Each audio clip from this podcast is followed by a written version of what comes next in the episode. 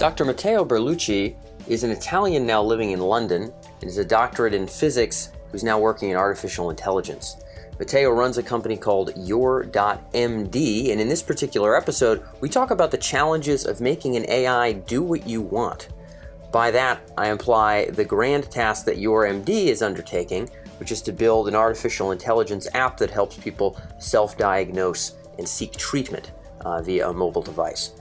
Uh, Matteo goes into some of the, the multiple approaches to artificial intelligence that they've had to cobble together and blend together in order to yield the kind of result that they want. And we talk about sometimes the stark differences between making an AI do something cool in the lab and having an AI do something functional for tens of thousands of people, which is, of course, what YourMD is after. Um, so, for those of you who are interested in the actual applications of AI and potentially the challenges of running or working in an artificial intelligence startup, uh, this will certainly be an interesting episode, and I had a lot of fun with this one. So, without further ado, let's hop right in. So, Matteo, uh, the first question I wanted to get into, I, I read when I was looking into your uh, MD, uh, I, I, read that you folks had licensed a good deal of medical data in order to sort of get the application off the ground. How much information was needed to sort of preload your systems in order to respond to people intelligently? So the, um, the, the licensed data from the National Health Service in the UK yep. is actually uh, is not patient data. Oh. Is data about um, is information about what you should do when uh, you have a certain condition. It's essentially content, if you want. Yeah, yeah. Um, and uh, the reason why this content is crucial for our project is that what we're trying to do is to answer three the three questions that generally your doctor answers for you. The first question is what's wrong with you when you know well. Then they tell you what to do about it. And then generally they tell you where to go and get help. Yeah. You know, go and get a test, go and see a specialist, go and get some medicines.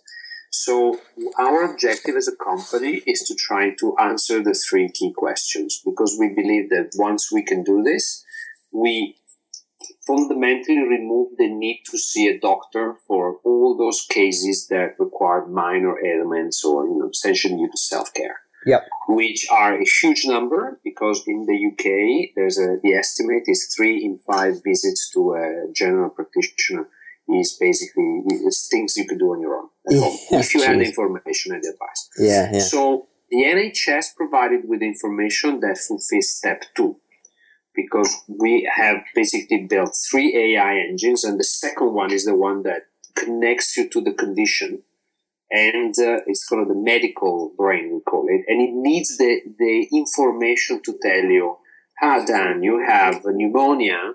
This is what you need to know about it. Okay. Mm. So the in reality to kickstart the project, we needed the the data in uh, in the um, two sets of data that we didn't have. The first is the NLP data. Is basically is to answer question number one, which is what's wrong with you. Yep. And, and that basically requires to understand what you're talking about.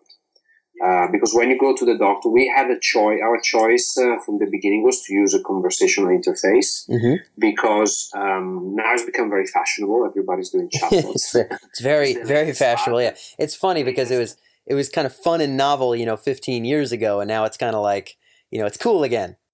Yeah, it's cool, but now I think there's a lot of people that are doing it because it's cool. We actually do it because we have to. Yeah. Because yeah. if you want to extract information from a patient, not knowing what the information is, you need to use conversation. It's essentially the only way you can do it. You cannot use a graphical interface effectively. You need to let people express themselves. Yep. Because and everybody expresses themselves in different ways. So our first challenge is understanding what you're talking about. So that we have done by taking databases of symptoms, then using spell checkers and using um, um, mapping technology to basically do all the possible variations and combination of how you declare symptoms. So that if you say your tummy aches, we need to understand is abdominal pain. Yeah. Okay. Now that's uh, done. Uh, we've done a very big job at the beginning to fill up the database with synonyms and, and spell checking Oof, and so on. Yeah. And now we do uh, what we do there. We filter out from the live systems all the queries that we don't catch, and we analyze them. We feed them to a, we have crowdsourced this task because we don't, you know, it can only be done by humans. Yep. Uh, and I, I love crowdsourcing because I've done it in the past in one of my other startups, and I think the crowdsourcing is the is, sort of, is the human version of machine learning, basically. Yes, yes, it's, it's interesting uh, and analogy. It, and it works really well because Yes. there are certain tasks that humans do much better than computers. Yep. Right? So you achieve the scale of machine learning by crowdsourcing, essentially. So we use crowdsourcing to analyze the queries that we don't catch, and then we have people of varied degrees of knowledge in their medical sort of training, could be students or doctors, depending on how complex the thing is.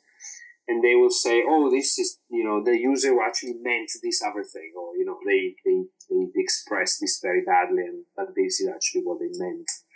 And uh, we were dealing uh, in a funny one yesterday with a query from a user, a female user, that she, she declared she had an itchy Virginia. Oh man, goodness gracious! Yeah, you you probably see it all if you have enough people uh enough people Yeah. chatting. Yeah, you realize that if you have a situation like an itchy Virginia, you can't get a computer to understand that. Basically, Nope. you, you need a human being. Yep. So, so we done that, and then the second bit is the the, the medical brain. The the medical brain is the is essentially is what the doctor would do after they collect the input from you. So the doctor will look at you, will look at the season, he knows where you are in the world, and will ask you a bunch of questions, maybe has some of your history, and then will say, look, Dan, based on your profile and all the information you gave me, I think that you're suffering from this condition. Yeah, When they say, I think you suffer from this condition, they're basically expressing probability. Yeah. I was gonna say it sounds very dangerous to say you have pneumonia, right? Because Correct. you you, you Yeah. expressing certainty without you know getting blood tests and looking down their throat and you know seeing them in person sounds very difficult. So, okay, so you're giving probabilities. We give probabilities, but the, the, the general practitioner would do the same. They basically say you have a high probability of having the following. Yeah, yeah. and then and that's basically step two is identifying the cause know what is happening there now how do you do that from an artificial intelligence point of view it's an interesting problem because it's a problem that is quite different from most of the things that you see out there in, in ai um, the reason why it's different because medicine is the, the way you work out what could be wrong with you is from the cause you need to identify the cause of what created you know, the problem. So correlation doesn't work. So you can't look at data and just use correlation and sort of deep learning to extract this type of information. I'll give you two uh, funny examples. First is that if you use correlation data, um, you know, in the past, um, nobody actually ever thought that smoking was creating problem to your respiratory system Yeah. there was actually adverts saying that you know smoking was good for asthma. Uh, I have a poster of a cigarette for asthma. Then the doctors, and you know, the doctors found the cause and they created a link. And then once you have the link, then you can link the two because you couldn't do it with correlation because the, the, the you know it would have been like saying anybody who is a Catholic uh, has lung cancer because there is a correlation. Because you know, in Italy, everybody's Catholic, and so Everybody say that- smokes cigarettes. That Yeah. the cause of every illness. Of course. Catholic, Yep, yep. So correlation. That another example is that a recent study came out that um, measured people's happiness and function as a function of how many children have, and the happiest people turn out to be the ones without children. So if you asked a deep learning algorithm to decide what to do with population planning, we would go extinct very rapidly. Yeah, yeah, yeah. So, because causation and correlation are completely different aspects of um, artificial intelligence. Got it. Most Okay. of the things you get out there are correlation, and which is why this deep learning movement is very interesting because they focus on correlation. Yes, yes, yes. Because computers can find correlations where humans can't. Yep. But to know that you have pneumonia, you cannot really do it with correlation. You can do it. You need causation information. Yeah. So you need you need to link the symptoms to the condition. So that's the problem we have to face. And how do you do that? But basically, that is knowledge. You are need you essentially you need to teach your eye system the same knowledge that a doctor has. Which is what they pick up at university. Yes, yes, yes. Practice as a doctor. So, right? Matteo, just to clarify this for the folks listening in, and, and, you can let me know if I'm on the right page. I want to make sure we're all kind of getting it here. Um, yeah. If you have a machine and you give it, let's say, you know, the last ten years of uh, uh, stock price information from the S&P 500 or whatever the case may be in real time candlestick charts. Um, yeah. You know, it, it'll find whatever if, if you're if you're seeking correlation and you're seeking something that generally ties to something, you'll find that, and you may actually be able to use that to yeah. you may actually be able to use that to to functionally you know uh, make a higher yield in the stock market. Maybe, even if you don't understand the why, even if you don't understand the what, there is a correlation. These things tend to go together. And yeah. without any understanding, you can have a functional output. now, right. now, it sounds like with, in this case, with, with knowledge, um, you know, if you go on correlation, you are you're un, you're actually you could be running into danger. So Absolutely. in this particular case, we don't just need a correlation we actually need to be able to tie things to what is logical and, and, and rational uh, in, terms of uh, yeah yield. Yep. Uh, yeah, spot on. And so the, the, key point here is that, and if you if you read the, the books about big data, they make very clear the point that when you run big data algorithms, they find the what, not the why. They are not interested in the why. Yeah. They look at things because they're not answering the question they just find things and they say, whoa, we found a correlation. And they just say, well, that's it, that's it. Right? So in our case, it's completely different. I need to know what is the likelihood of you tomorrow walking into a GP in a doctor to see your, your, your doctor. And if you say, I have a headache and a fever, what's wrong with you? It's nothing to do with correlation. It's totally personal and it's totally probabilistic. So I need to have a probabilistic model that allows me to guess what is the most likely thing that you have. And in a specific case of a doctor, I need to have, and this is where to head to create our own algorithms, we need to decide what questions we should ask. Because what are we trying to do here is to gain knowledge. So it's not correlation, it's pure knowledge. So we need an algorithm that is smart enough to decide what is the next question so the problem is if you come in, you are, you know, 30 years old male, uh, Caucasian in the United States today on the 28th of April, and you say you have a fever, what is the next question I should ask you? Yeah.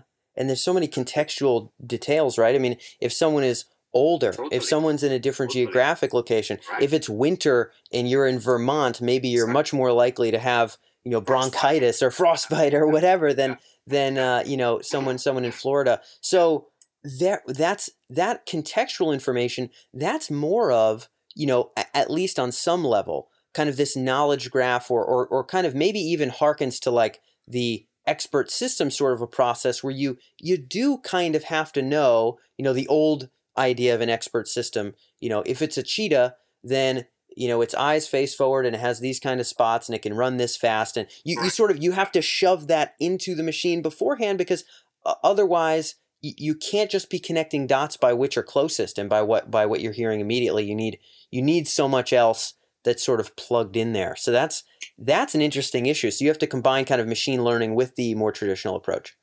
This is exactly like that. And this is why we're very excited about what we're doing because we're actually venturing down a new path of ai that is not really uh, you know followed by many companies because the, the, the trend is to do deep learning and big data.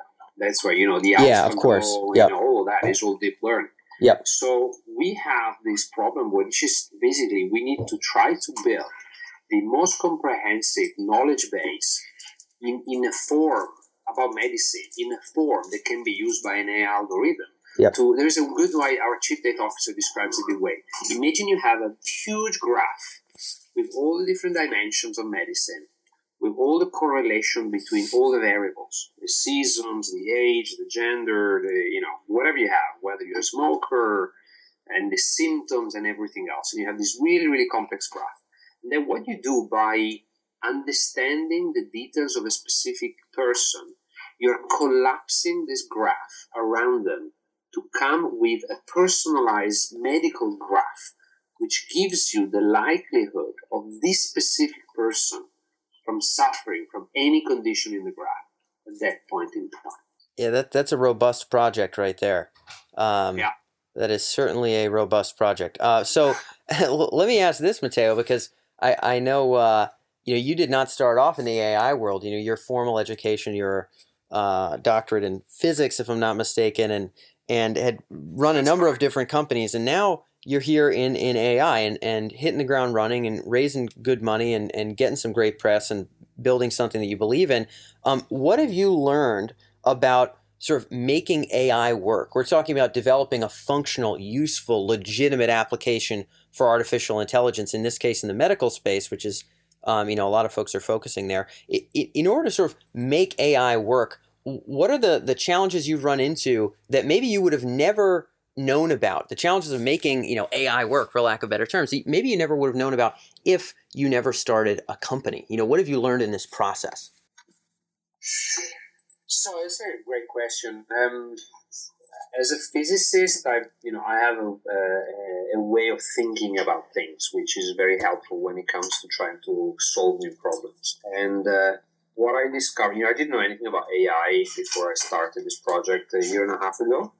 And uh, I think that what I've learned, uh, um, sort of as a confirmation of some of the things I've done in the past, is that technology is never uh, capable of doing things on its own. I, mean, yeah. I always believe that technology is uh, um, should be always uh, um, ass- assisting humans. So you know, I, I'm a strong believer of this symbiotic relationship between the human and, uh, and the computer and the machine.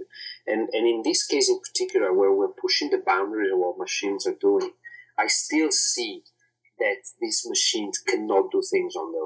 Because when you let them be, they just, you know, they're, they're very limited. Yeah, yeah, yeah. They are incapable of, uh, of, you know, of doing, you know, some stuff that human beings can do very, very easily. And you know, there are things like empathy, which you know, which in the medical space is very important. That I, you know, I, I struggle to see how a, an algorithm will ever be able to be, you know, even if they pretend to be empathic, I don't think they'll ever be able to to be properly empathic. And uh, and so what we're doing here, and we're still, you know, the app is live and the service is available now, uh, you know, around the world, but it's it's in beta um, I can, you know, we're really holding the hand of this system, and we are, you know, it's like a child. Yeah. You have to really, you know, you saw the thing that happened with Microsoft with their bot yeah. last week. That's that a classic was... example. You should not let the tech run on its own because yep. it just goes astray. You know, it's like letting your, your eight year old child out of the you know in the, in the out in, out of in down on its own. Yep, money. yep, yep, yeah, yeah. You know, he's gonna he's gonna end up badly.